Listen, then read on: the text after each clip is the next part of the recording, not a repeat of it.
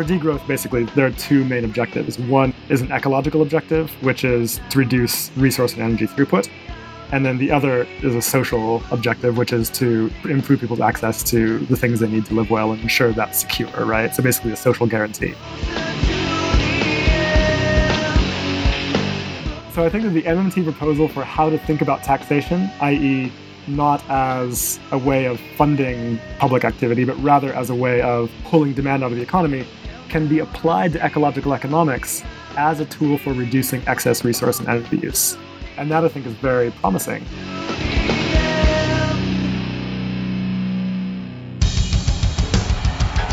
What I have said is that this campaign is not just about electing a president it is about making a political revolution.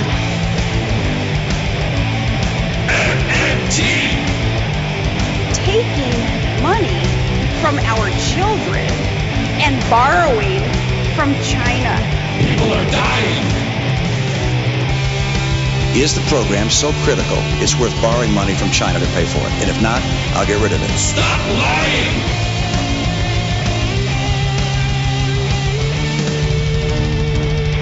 I want the truth.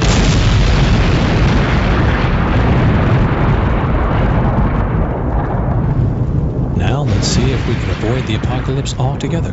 Here's another episode of Macro and Cheese with your host, Steve Grumbine. All right, this is Steve with Macro and Cheese.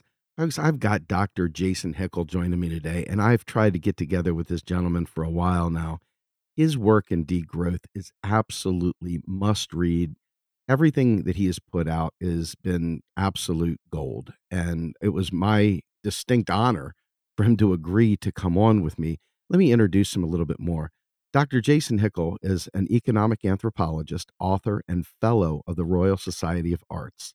He's a visiting senior fellow at the International Inequalities Institute at the London School of Economics and professor at the Institute for Environmental Science and Technology at the Autonomous University of Barcelona.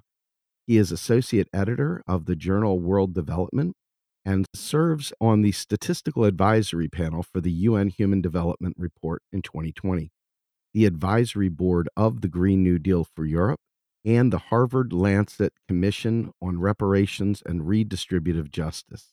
Jason's research focuses on global inequality, political economy, post development, and ecological economics which are the subjects of his two most recent books The Divide, A Brief Guide to Global Inequality and Its Solutions, Penguin 2017, and Less is More How Degrowth Will Save the World, Penguin 2020.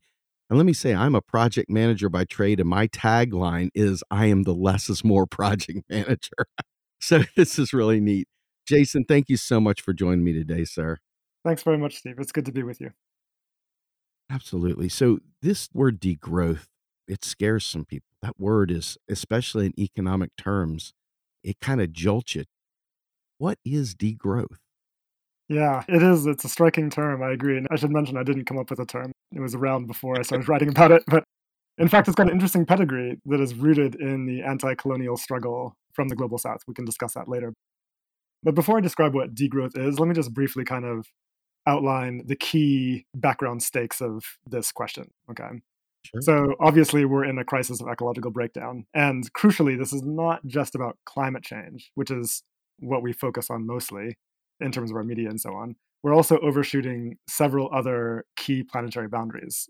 And we see this in the form of habitat destruction, soil depletion, deforestation, and biodiversity loss. Okay. And these dimensions of the crisis are being driven by excess resource use so, in other words, all the material stuff that we extract and produce and consume. Okay, so we have to pay attention to both of these issues emissions and energy on the one hand, and resource use on the other. And the two are very closely tied because the more resources we use, the more energy we require, and the more energy we require, the more difficult it is to decarbonize, right? And unfortunately, you know, too often the resource use side of this equation falls out of the picture. And it's really important to bring that back in. And that's what ecological economics has been about for decades. Okay, so now people have a tendency to think about the ecological crisis in terms of the Anthropocene, right? And clearly, this language is useful for certain purposes. but it's also incorrect. It's incorrect in the sense that it's not actually humans as such that are causing this crisis, but rather a global economic system, capitalism, that's organized around the interests of powerful states, corporations, and rich individuals. And this is very clear in the empirical record, and this is something my work focuses on. Just to give two key points here. The first is that the countries of the global north, by which I mean the US, Canada, Europe, Australia, New Zealand, Israel, Japan, are responsible for 92% of all global emissions in excess of the safe planetary boundary. So, in other words, the emissions that are causing climate chaos. Meanwhile, the majority of global south countries are still well within their fair share of the planetary boundary.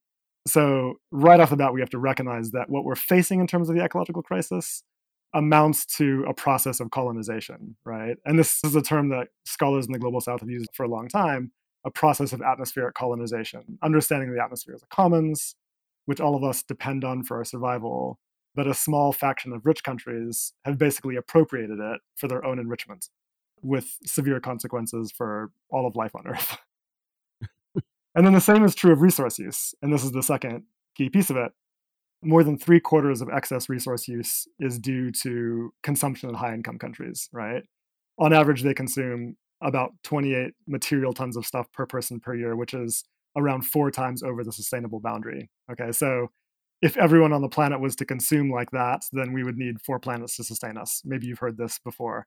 Again, this is empirically derived research here.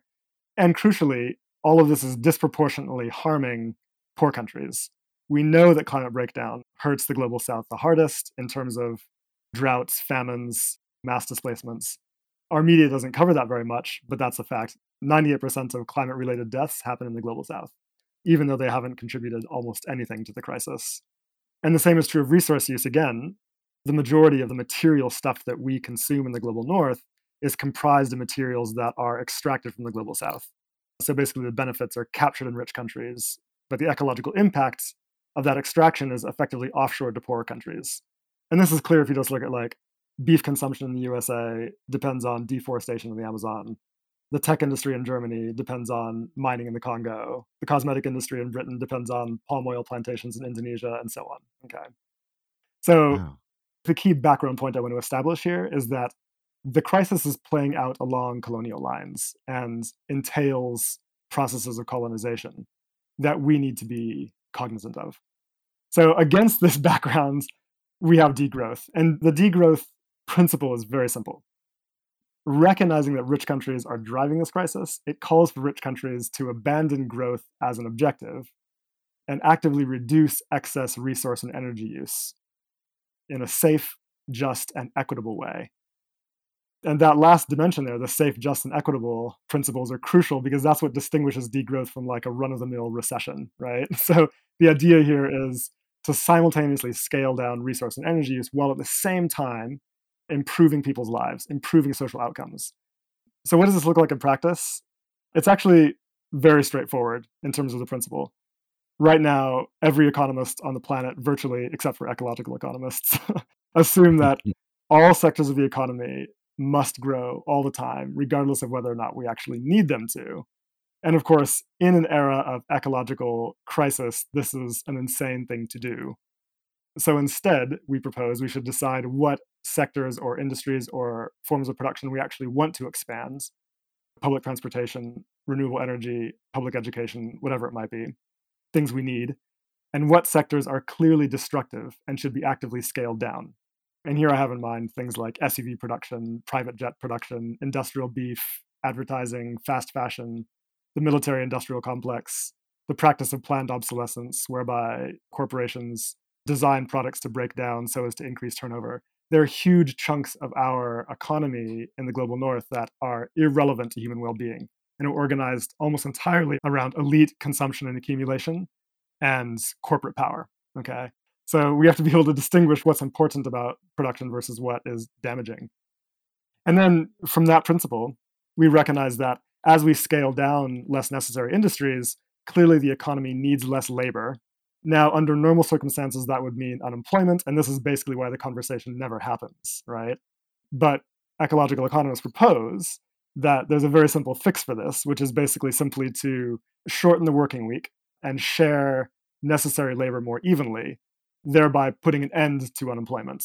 And of course, the MMT principle of a public job guarantee can be a crucial tool toward this end to ensure everyone has access to the training necessary to participate in socially necessary, useful activities, right?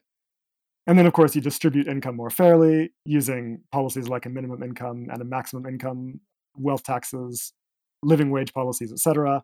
And crucially, and this is a really key part of degrowth research, is you decommodify and expand public services. Okay, so not just healthcare and education, but public transportation, housing, energy, internet, all the basics for good living should be decommodified. Those key goods should be decommodified so that everyone can access the goods they need to live well with a high standard of well being without needing ever increasing income in order to do so. So, this principle of decommodification is key to improving what I call the welfare purchasing power of income. Income, in and of itself, is not actually a good metric for well being. What matters is what that income can buy in terms of access to key provisions. And in a country like the USA, where key provisions are all privatized and commodified and expensive, then basically you have to have very high income to access those things, which is why half of the country can't access decent healthcare, can't afford healthcare. So you decommodify public services to improve the welfare purchasing power of income, which takes a lot of pressure off of the need for additional growth. So in sum, it's basically simply a matter of reorganizing the economy around meeting human needs rather than around elite consumption and capital accumulation. So that's kind of degrowth in a nutshell. It's interesting. I was just reading Lenin and the imperialism, the final stage of capital, or I don't remember the title of it offhand, but I was just reading how he was talking about how finance capital is destroying the world. He was saying this back in the 1900s. Here we are today. Growth has got to be predicated on finance capital. This is where people are extracting surplus value from everything and everywhere in every country. Mm-hmm. And I think you said in one of your most recent writings something to the effect of eight people have more wealth than 50% of the entire globe. That's absolutely insane. And there's no way they earn that. That is 100% investment. That's finance. That's something other than earned income, labor. It's absolutely terrifying. Yeah. You said something else too that I think is really important that I want to tap into. And that is that the GDP is an indiscriminate number. It doesn't really say much of anything. Basically, the sum total of all financial transactions, if you will. But simultaneously, looking at the real resource usage, they don't seem to be tied together in sense of people are making money hand over fist without any kind of a hedge against the extractive nature of the resources they're plundering. I'm curious, how do we decouple GDP and get away from GDP so we can actually look at what the real impacts on the economy are? How in the world would we dislodge such a system? It uh, seems quite a challenge, huh? Yeah, okay. I mean, there's so much in what you just raised. I'm not sure where to start, but let's see. So, first of all, yeah, Lenin. I didn't realize we'd be talking about Lenin today, but sorry. so let's think about this though. You know, what's interesting to me is when I engage in public conversations about these issues, it becomes clear that people's assumption about capitalism is that basically it's a system of markets and trade. And this is, of course, why it seems so natural and obvious. And why could you ever disagree with capitalism? It's just what humans obviously do. In reality, of course, this is not true markets and trade have been around for thousands of years and were around for thousands of years before capitalism. Capitalism is a recent phenomenon in world history, only 500 years old, and is fundamentally distinguished by, well, on the one hand, crucially, it's a system of enclosure and appropriation. So, by enclosure, what I mean is the enclosure of commons and the commodification of the means of survival so as to create a desperate labor force, a sort of a mass pool of exploitable labor. And then the mm-hmm. second key thing about capitalism is that it's a system that's organized around and dependent on perpetual expansion. And it is the first and only economic system in all of history to be organized in that way. And this is important to distinguish what we mean when we say capitalism so that we can have a conversation about what we're actually dealing with here without assuming that this is just about markets and trade. No, you can have markets and trade without capitalism, and that's exactly what we have to pursue. So let's be able to talk about what capitalism is and what we might want to change about it. That's the one thing. So then about GDP. Look, GDP is a problem for all sorts of reasons. For ecological economists, the problem with GDP is that rising GDP is always just considered to be a good. I mean, this is taken for granted in economics. Virtually the entire discipline is organized around maximizing GDP on the assumption that GDP is automatically good.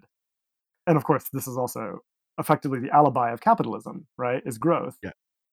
If capitalism is a system of appropriation and elite accumulation and enclosure, which quite often does significant harm to communities and to ecosystems, how does it sustain its hegemony, its ideological hegemony? And the answer to that is the language of growth.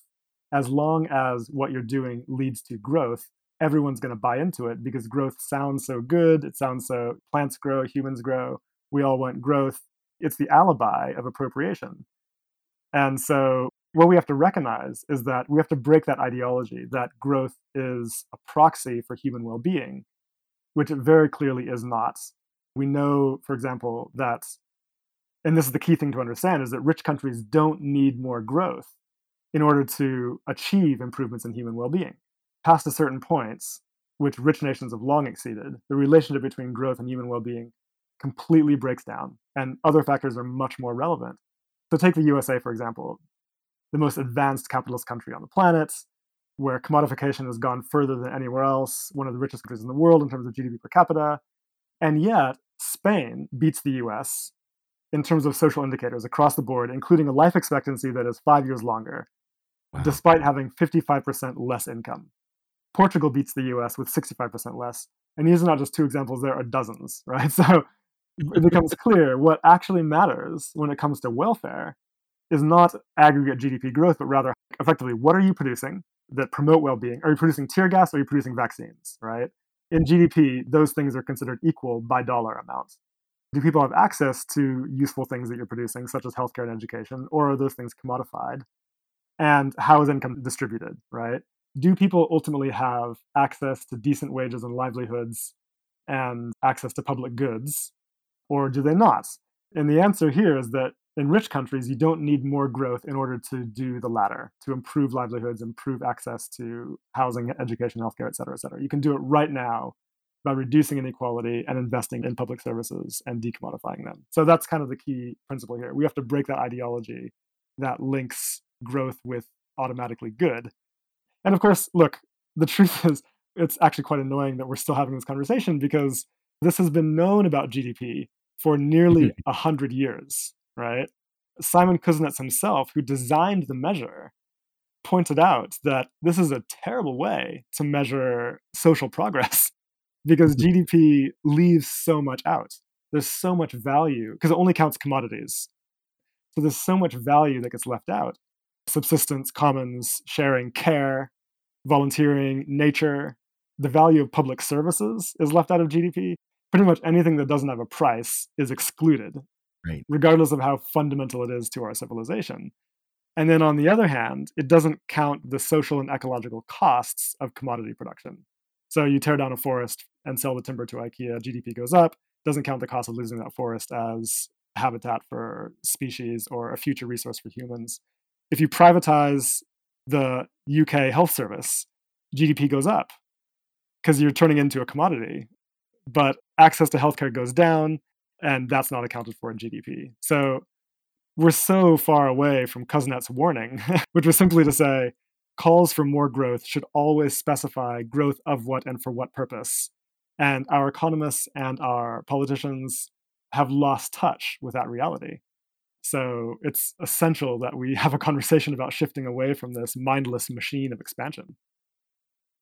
A friend of mine named Phil Lawn, he's an ecological economist down in Australia, has been hyping the genuine progress indicator as a replacement for GDP for some time now. He mm-hmm. seems like a lonely voice in the wilderness screaming out. Is there any progress for pushing a model that actually does represent things like what Steve Keen puts out with gauging energy use and soil consumption and the genuine progress indicator that Phil Lawn and guys like Stephen Hale talk about. Where have you seen the trend going, if anything? Yeah, the genuine progress indicator, GPI, super important intervention. And I think it's gaining traction these days. thanks to the efforts of your friends. so basically, for your listeners who don't know, GPI, effectively, very simplified, starts with GDP and then adds things like values that are not counted by GDP and then subtracts the costs in terms of social and ecological costs associated with commodity production. So what you're left with is an indicator that gives you a much more holistic view of what's happening in the economy in terms of net improvement and net decline. And the idea is if politicians were maximizing something like GPI rather than GDP, then they would be incentivized to try to improve social and ecological outcomes while reducing social and ecological bads, right? We would all agree this is a better approach to take. But the other alternative to GPI proposed by ecological economists is effectively a dashboard approach. So, recognizing that one of the problems with GDP is the fact that it's an aggregate indicator. And it's difficult to solve that problem with another aggregate indicator. Yeah. So, there's always a danger of fetishizing aggregate indicators. so, yes. And the weights within them are always contested, right? And we need to be able to see that weighting, and most people don't have access to that. So, a better approach is maybe to establish what it is that you want your economy to achieve in terms of social and ecological goals. So let's have a conversation about it. The social goals we want to achieve are maybe full employment, better access to livelihoods, housing, education, healthcare, public transportation, renewable energy, etc. So focus on improving those with specific targets rather than just growing aggregate commodity production as a proxy and hoping that that will somehow magically solve your social problems, right? And then also establish clearly your ecological goals. And those ecological goals for rich countries must include clear caps on fossil fuel and resource use. You cap fossil fuel and resource use, and then you scale it down on an annual schedule until they're back within sustainable levels by some target date, okay? 2035, 2050, whatever it might be. So in some ways, I'm actually like I love GPI. Actually, I think it's super useful. But in some ways, I would actually promote probably above that the sort of dashboard oriented approach, which I think is a bit more mm. accessible to people.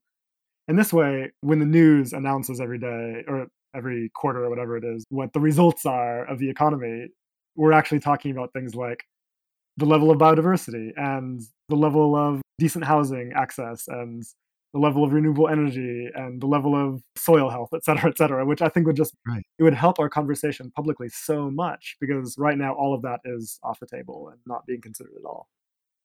You know, it's interesting. We talk about stock flow consistent modeling and sectoral balances approach to understanding the economy itself. And I could see this rolling into something like that. You're looking at domestic, public, a rest of world, or the import export position, balance of trade and something adding to that to make that even more valid. That is an accounting identity, but it's also a measure. And If you understand where you are in your flows, you can understand where you need to apply deficit spending. Right. In this case, these indicators, every time I see an indicator, when I understand the underlying formula that generates that indicator, it informs me of what I might need to do differently. Mm-hmm. So, how might this dashboard approach inform policy, activism? This is a bit expansive, but I think they're tied hand in hand. Yeah, exactly. And look, I think actually MMT comes into this equation. I wanted to make sure to talk about MMT while I'm with you. So, sure. I've been thinking about like the synergies between MMT and degrowth. And I think this actually pertains to the dashboard question quite directly. So let me expand. So, sure. yeah. For degrowth, basically, there are two main objectives. One is an ecological objective, which is to reduce resource and energy throughput. And then the other is a social objective, which is to improve people's access to the things they need to live well and ensure that's secure, right? So basically, a social guarantee. So MMT has done a really good job at pointing out that you can basically issue the currency if you have control over sovereign currency issue the currency to fund a job guarantee and universal public services, thereby solving, in effect, the social question. Clearly, you can also use it to invest in renewable energy and regenerative agriculture, right, at the same time. And that's clear. Effectively, what you're doing is you're mobilizing domestic resources and energy around these key objectives. On the other hand, MMT talks about taxation as useful in as much as you can pull demand out of the economy when necessary to prevent inflation to check inflation risks, right? What I think is overlooked here is that by the same token, you can use taxation to pull excess demand out of the economy to reduce resource and energy use, right? Specifically among the rich. Constraining the resource and energy use of the rich is essential to bringing our economies back into balance with the living world. Can we just end the rich? yeah. So I think that the MMT proposal for how to think about taxation, i.e., not as a way of funding public activity, but rather as a way of pulling demand out of the economy, can be applied to ecological economics as a tool for reducing excess resource and energy use. And that I think is very promising. And so I think that when we have a dashboard in front of us of ecological and social goals we want to achieve, MMT can be a tool to accomplish quite a lot of that. Of course, assuming you have a progressive government and the political will to do so. And those are big deals. And I got to be honest with you, this is one of the things that snatches my soul from me. Each of these governments that creates their own unit of account and has control of their unit of account and has a margin of food sovereignty, energy sovereignty baked into their monetary sovereignty. They don't really require money. They're not seeking Mm. money. They create money at will. So what they're really seeking is resources, resource extraction, access to markets, which then indicates well, the countries aren't businesses. So, what exactly is it that they're clearing markets for? I think the corporate class capturing our governments around the world, this neoliberal structure, this corporatist style of government, is taking capitalism to a whole new level. How do we decouple corporations from our government? Take control back, short of a ill-fated revolution that none of us are prepared for. I hate to say it. I mean, there's got to be some sort of mechanism because otherwise, we're coming up with all these great ideas, wonderful scenarios that could save us from extinction.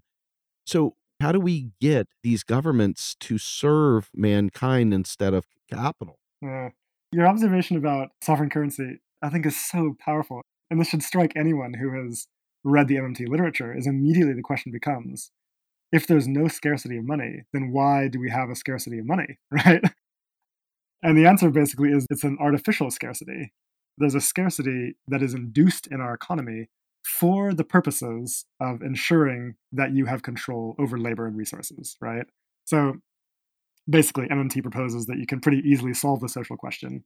But governments don't do that because what would happen then is there would be no incentive for workers to sell themselves for cheap to corporations. Like, why would you work for McDonald's flipping burgers for a few dollars an hour when you could have a living wage doing dignified, socially necessary work through a public job guarantee system that has democratic control over the workplace, et cetera, et cetera, participating in the most important collective projects of our era? you would not choose to work for McDonald's. You would not. And so, in order to maintain the supply of labor to corporations, there's an artificial scarcity of money and provisioning that has to be induced, right? The US government is a great example of this. So, one of the reasons why our, even progressive governments, like, say, the Biden administration, buy into support for corporations, the catastrophe that you're mentioning, is because they believe that growth is good. And so anything that delivers growth is something they pursue. And if that means handing power to corporations and handing resources to corporations and ensuring a steady flow of cheap labor, et cetera, et cetera, then you do that. Only once progressive politics breaks from the obsession with growthism can we have a more rational conversation about how to run the economy. And then what you do is you do what's called for in the degrowth literature is you actively disaccumulate capital and you decommodify key parts of the economy and markets continue to operate, but within those parameters, right? So disaccumulation, decommodification, and then caps on resource and energy use. These are the core principles. But right now, the progressive movement is effectively not talking about this. So that has to change. I think that challenging the ideological hegemony of growth is an essential step there.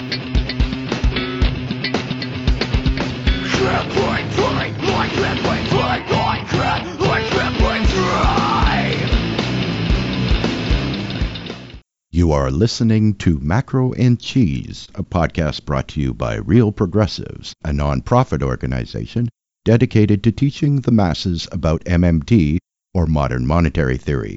Please help our efforts and become a monthly donor at PayPal or Patreon. Like and follow our pages on Facebook and YouTube, and follow us on Periscope, Twitter, and Instagram.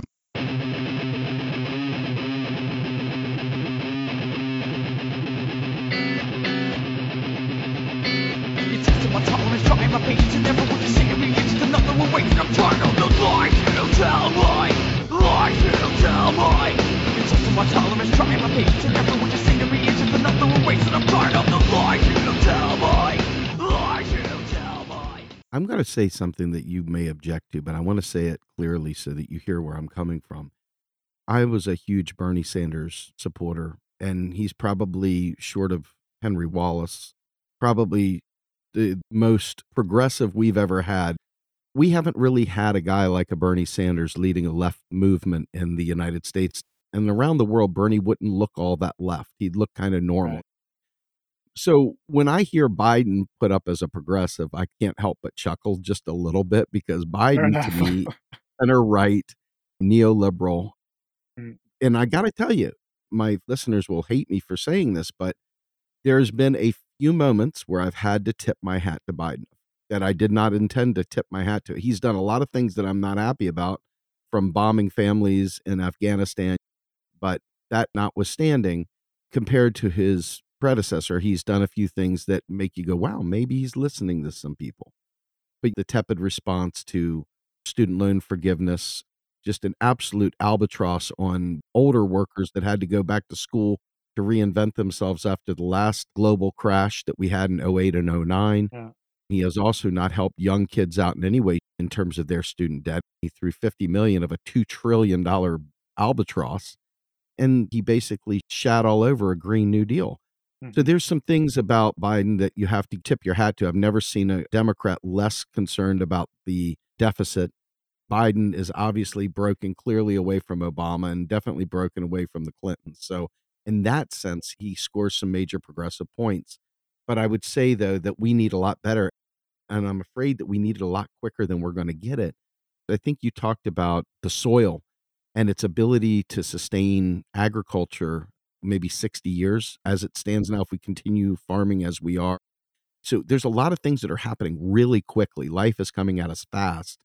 And we don't have time for dinosaurs like the Biden administration that has not adopted these things full throatedly. And we're the ones that are the worst offenders, and yet we're only providing tepid responses. So this kind of leads me to the more fundamental question that I raised when I talked to you about war and about the approach to not just colonizing the planet, but policing and extracting from the planet. Hmm. And the modus operandi of invading these countries for underlying resources. And that's both anecdotal, but I think there's a lot of empirical evidence that would suggest that our military actions are less altruistic and more extractive and also more devastating to the environment and ecology as a whole. What would you say to that? Yes, there's no question. I think that the most effective analysis of war, and specifically the US and NATO war machine, I guess, is to point out that it is about strategic control over access to resource flows, right? And that is important because growth in the US and Western Europe, the global north basically at large, depends heavily on net appropriation of resources, energy, and labor in the global south, right? And this is not just the loony rantings of someone who's talking about abstract neocolonialism. This is empirically demonstrated. And I'd love to talk about this a little bit, actually. So, Yes. but first, let me rewind and just talk about the colonial period proper.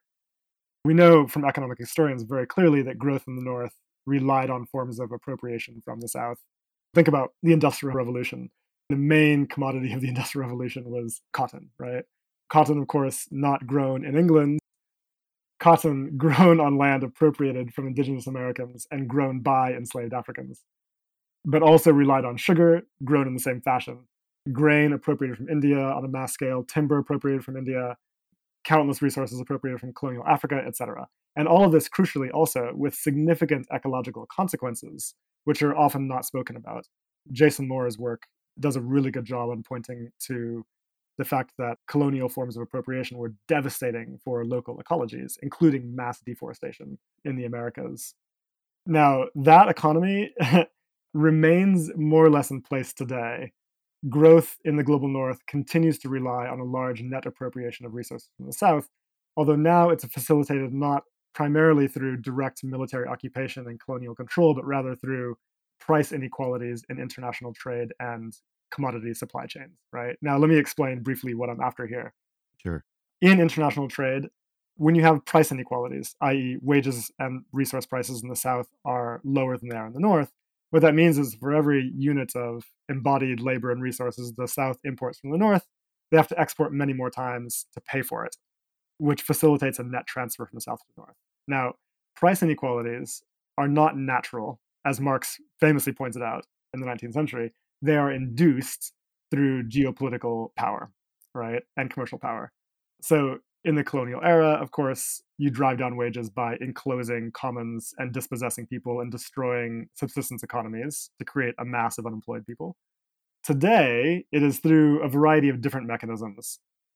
The structural adjustment programs that were imposed across the global south by the World Bank and the IMF, which are controlled by the US government primarily, but the G7 more generally, massively cut public sector employment. They cut labor standards, they cut environmental standards, et cetera, et cetera, in order to depress the costs of labor and resources and restore northern access to the cheap labor and raw materials they had enjoyed under the colonial period, right? And so price inequalities were induced by neoliberal structural adjustment programs in the 80s and 90s. Today, as a consequence of neoliberal globalization, global south countries are heavily dependent on foreign currency to finance debt and imports.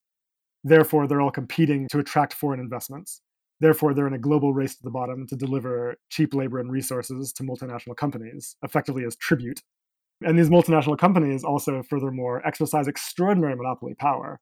Firms from the global north control 97% of all patents in the global economy, which gives them tremendous power to depress the prices of suppliers who, again, are overwhelmingly in the south, where all of the labor and resources are mobilized think of your iPhone, think of your laptop, think of your clothes, thus squeezing suppliers and pushing wages to below the cost of subsistence, right? The result being, of course, mass poverty across the global south that is intractable.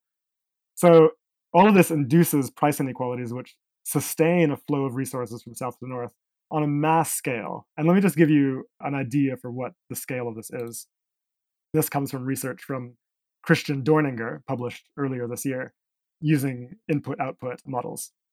A net transfer of 10 billion tons of embodied raw materials. Okay, so that's double the total mass of resources extracted from the continent of Africa per year, net transferred from south to north.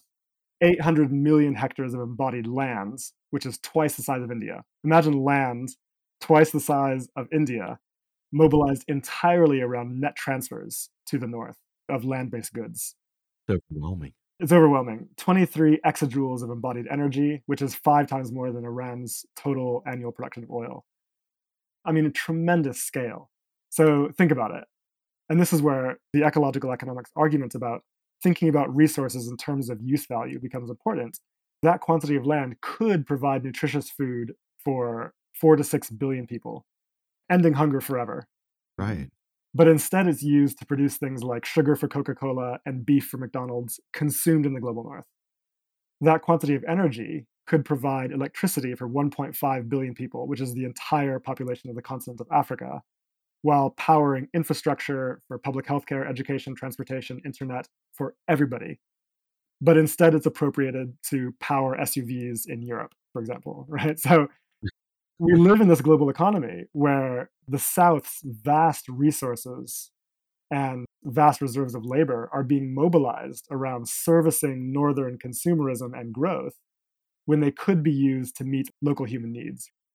And this is why I come to degrowth from the perspective of anti imperialism, recognizing that we live in an imperialist world economy and degrowth as a demand for ending those patterns of net appropriation that sustain such high levels of excess consumption in rich nations. The ultimate demand being one of effectively convergence, right? Rich countries should reduce their resource use to get back within sustainable levels, while poor countries should reclaim their resources, mobilizing them around meeting human needs, with throughput converging globally at a level that's consistent with universal welfare and ecological stability. That is the world we should be imagining and calling for. And that vision emerges clearly from this literature. I want to throw you a bone here on this one. This is something I don't think a lot of people talk about, but the epicenter of where all this race to the bottom mindset begins I look in the United States directly as rust belts are created, as sweetheart deals for tax bases are given in Texas to extract a company from Detroit and leaving them destitute and Yeah. leaving all those people behind. And this mindset of the states competing for business has generated the race to the bottom. There is no up, there is only down. Mm. And the states are currency users. They have no ability to generate currency to be able to offset those shortages that are left behind. And so, schools, which are funded by the income taxes of zip codes, those schools become destitute. We create this impoverished area once again that has no hope unless the federal government steps in.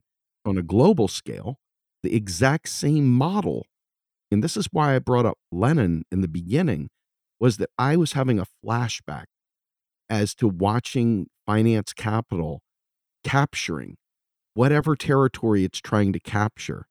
And in this case, on a global scale, we got the haves in the north stealing from the have nots in the south. And in the US, I can't quantify this. So this is purely conjecture, but I'm guessing that the states that are the quote unquote net producers, the ones that have the businesses internally in their state, are like Germany, if you will, in the EU, whereas the ones that are not in that condition are like Greece. And you can see this dynamic through sectoral balances. But I think this is why I come back to that dashboard idea that you had, merging it with that sectoral balances approach. Because if you realize there's a deficit in the public space, you have a remedy. You know, we need to deficit spend. Let's see where. And that's where that dashboard would kick in and let us understand how to tune the EQ. But in this case, do you see any tie in to what I stated there with the states and competing with one another and extracting those companies based on cutting the bottom out of taxes and ultimately drying up the public service and the public purpose in each of those states? I think it's almost a one for one. I could be wrong, but I think I see that. I think you're absolutely right. Ever since I encountered MMT, this has struck me as well about the US is that clearly there's a crisis for the poor states that are not able to issue their own currency, right? Which is a huge problem. It means they're reliant entirely on whatever federal funding they can achieve or GDP growth. And so, which means attracting companies and cutting your taxes. This is a major issue. I feel so bad for anybody who's in state governments because your hands are literally tied, and that's a disaster. I don't know what the solution is to this. I'd love to hear what MMT people think about that. But clearly, I 100% affirm what you're saying, which is that imperialism does not operate only on the world stage, although that's its primary manifestation. Clearly, within the US, there are clear imperial dynamics. And we can see this very clearly when it comes to the resource frontiers in the US itself. Look at the indigenous struggle against Yes. the pipelines, right? There's a militarized fight for access to resources that are effectively controlled by indigenous communities. And that's to say nothing about their long term appropriation over the past several hundred years. So we have to recognize imperial dynamics that continue to operate within the US today. It is, after all, a colonized territory and has not been decolonized, and we have to call for that. Yeah. What's interesting in the MMT space is that there's this movement among progressive economists in the global south, people like Fadhel Kaboub and Ndongo Samba Sylla, who have been pointing out that you can use MMT principles as a tool for decolonization, as a tool for reducing your dependence on foreign currency by reducing your dependence on imports and so on, right? Yes. And that's powerful. It's interesting for me to think about MMT as a tool for anti imperialist economic policy. But Yes. the US states or US communities, to be more specific, don't have that option, which is really unfortunate. Ndongo and Fadhel are both friends of mine. I've interviewed Ndongo about the CFA franc and Mm. that whole approach to colonial Africa and decolonizing and talking about job guarantee in emerging countries. Mhm. And Fadhel is very close to our program. You'll frequently see him with a real progressive shirt on, and he's a Mm. core part of what we do here. Nice. And his approach to the global south and a global green new deal, this is exactly why I'm trying to marry these things together. I see you as very much a part of our world. And I want to tie these adjacent minded schools. When I think of MMT, I think of it as plumbing. It's not really ideological at its core. So narrow MMT is accounting it's understanding banking, the way it really flows. Once you can demystify and debunk all the false scarcity ideas about money, then you start what I call next leveling with the work that you're doing and the work that Steve Keen is doing about various things that exceed that monetary thing. Because ultimately, MMT's purpose is to make money the least important thing to consider Yeah. here. It's really all about resources. To take Jacque Fresco's perspective on a resource based economy, Mhm. MMT takes that approach as well in terms of understanding that it's really do we have an economy that can produce the real resources that we need for consumption? That really is the key indicator of what you've got versus money. So, from that standpoint, I want to take it one final step, and this is where I would like to close this out. The word degrowth, as we said in the beginning, is a bit of a shocker, just like MMT is horrific for marketing. Anytime you add theory to something, theory is a very scientific word, but it was also more of a blog post where somebody said, Hey, maybe we call it MMT. But degrowth has that same thing. You may as well have said communism here. How do we take these principles and advance them? How do we market this? Because I am very sympathetic to socialism. I'm very sympathetic to communism. The writers and the struggles of the past, Haiti and Russian Revolution, that speaks to my heart. But clearly, even in the face of the calamity we're facing, this hurricane that tore through the US here recently should be a light bulb moment for a lot of people. And the fires in the Pacific Northwest. How do we market this to where regular people are starting to use this as part of their common vernacular so they're thinking this way? Because we can't survive if we don't get this right. We're done. Yeah, so there's a lot to think about here. First of all, the term degrowth, the idea of it, it's a missile word. It immediately triggers a response. And the response illuminates the assumptions that people have about growth and how the economy should work, which creates space for a conversation. Now, quite often it's a tense conversation.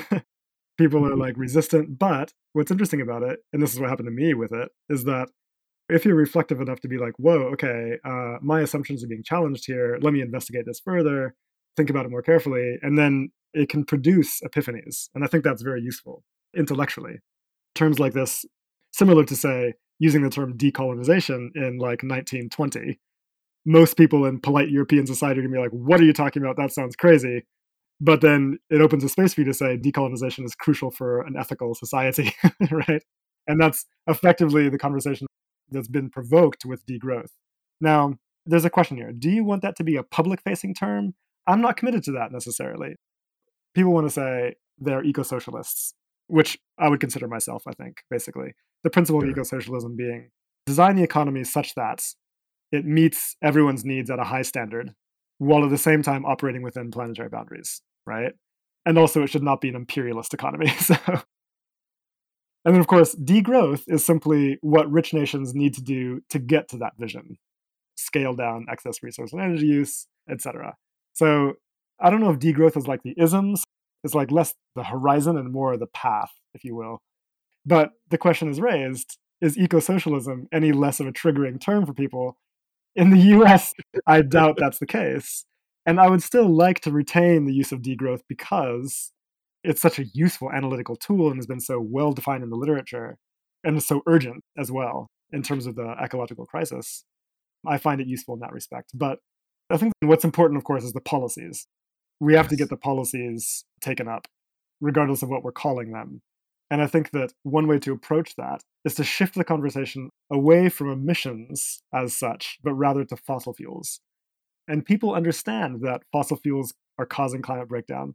And so it should be rational, therefore, to cap fossil fuels and ratchet them down on an annual schedule until they are at zero by, say, 2035, in the case of the US and the UK, et cetera.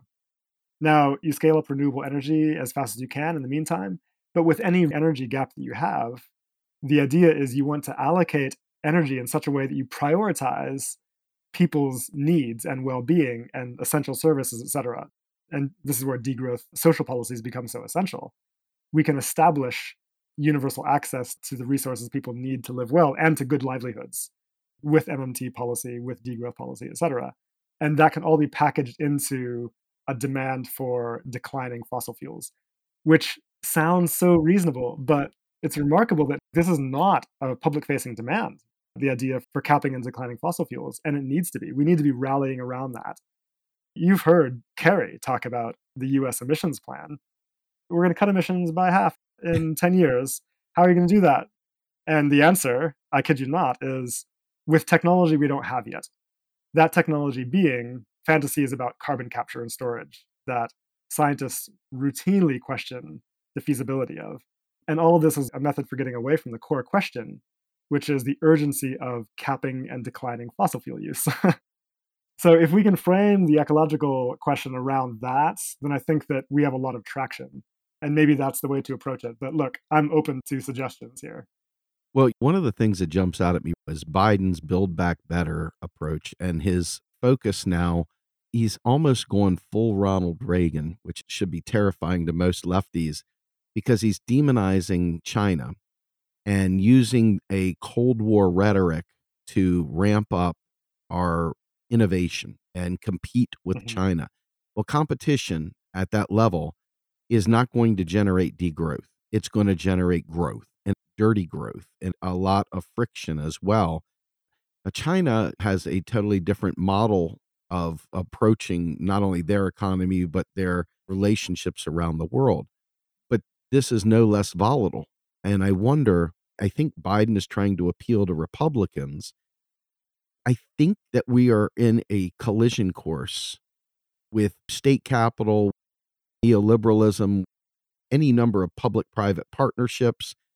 We're in a position now where getting rid of patent laws and shrinking copyright protection, basically creating a global commons to help everyone grow. We're the opposite of that. We're actually growing the other direction, building more protections and becoming more private. I don't want to worship at the altar of Bill Gates or any of these other rich guys that are building phallic symbols to fly into space. I want to really focus on reinventing, rediscovering the public purpose. And it seems like the train is leaving the station going that way. And you and I are over here talking about a train going this way that doesn't exist yet. And we've got to make it exist. And that terrifies me. Jason, this is one of the primary reasons why I had you on here.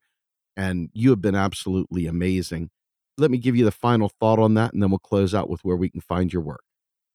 Yeah, so the question of the US stance towards China is terrifying and also just absurd, given the fact that, look, the discourse on China, and this needn't be read as a defense of China, okay? We're all aware of China's problems. But China's GDP per capita is one sixth that of the USA's. And yet, it's being trumped up as this economic threat. What does that mean? I mean, if you think about the significance of this, the US is basically saying global south countries are only allowed to develop up to a certain point, but they're never allowed to achieve full sovereignty because that is a threat to our interests. And that's very troubling. That's a very troubling claim, which I think reveals the core imperialism of US geopolitical strategy. And I think that we need to reject it at every turn because that's extremely dangerous. You're right, things are moving in that direction. How do we get the train to move in the other direction? In terms of strategy, I think this is key. The environmentalist movements, which is presently the movement addressing the ecological crisis, is not going to succeed on that matter alone. And the reason is because they don't have the political power to do so. And there's no clear way they'll be able to attain that political power. So, Extinction Rebellion, Fridays for Future, etc., they can do a great job at raising awareness and maybe even closing down streets, say in central London or New York, but they don't have the political power to establish the fundamental changes that we need. What does have that political power is working class formations. Now, one of the problems we face is that the unions right now, and this has been true for decades, tend to be resolutely growthist, which is strange when you think that when you consider the job of unions is to be a counterweight to capital, unions are effectively aligning with the interests of capital for the sake of endless commodity expansion on the grounds that this is the only way to improve livelihoods and to improve people's lives, right? So it's essential that we're organizing within working class formations and alongside them in alliance with them to build an awareness of how the social problem can be solved in rich nations without additional growth. And again, MMT offers us the tools for doing that. public job guarantee, shorter working week, expanded public services, etc. If we can establish the principle of a social guarantee, then I think we're on strong footing to start having a conversation about actively scaling down destructive sectors of the economy because we no longer have to worry about the boogeyman of unemployment, right? That artificial scarcity is now off the table and we can have a rational conversation about the economy. And so I guess this is simply to say alliances with working class movements are essential. And I say this recognizing that in the US, they're very weak. In Western Europe, yes. they're much stronger. And that gives some hope, I think. There's that. And then the other thing I think is important here is alliances with global South movements against imperialism. And that's important because, again, as I've been at pains to establish, the global economy is structured according to principles of imperialism. The ecological crisis is a symptom of imperialist forms of appropriation the people that have the skin in the game here are the exploited countries of the world. And the social movements there are very clear that the crisis of ecological breakdown was not primarily a crisis of technology, but rather primarily a crisis of colonization and appropriation. Read, for example, the People's Agreements of Cochabamba, signed in 2010 by thousands of social movements across the global south. This principle is clear. What we need to do in response is to align as much as possible with anti imperialist social movements in the global south because anti colonial struggle is the only struggle that has ever substantially changed the structure of the global economy, which happened in the mid 20th century before being reversed, of course, by neoliberal structural adjustments. And there's potential for that to happen again. And those are the alliances we need to create.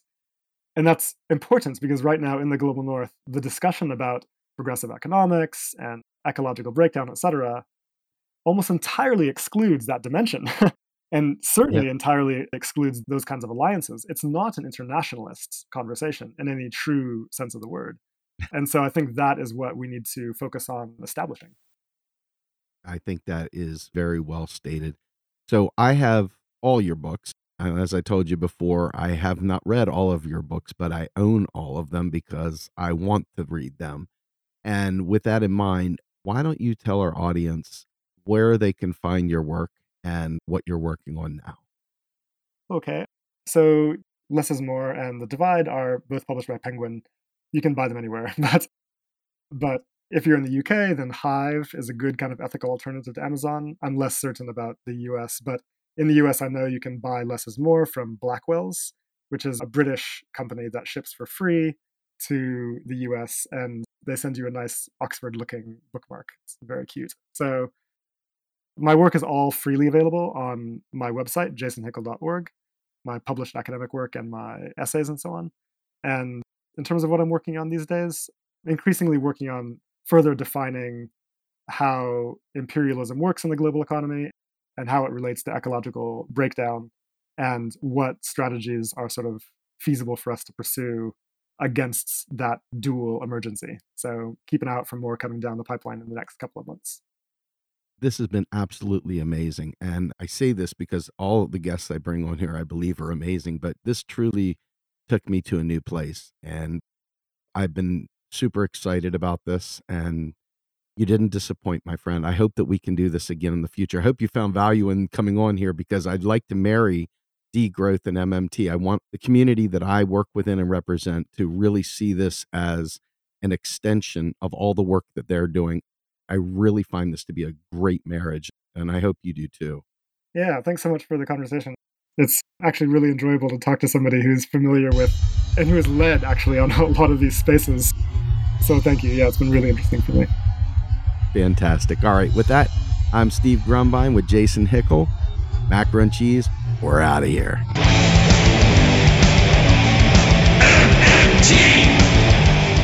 Macro and Cheese is produced by Andy Kennedy descriptive writing by Virginia Cox, and promotional artwork by Mindy Donham. Macro and Cheese is publicly funded by our Real Progressive Patreon account. If you would like to donate to Macro and Cheese, please visit patreon.com slash realprogressives. I want the truth!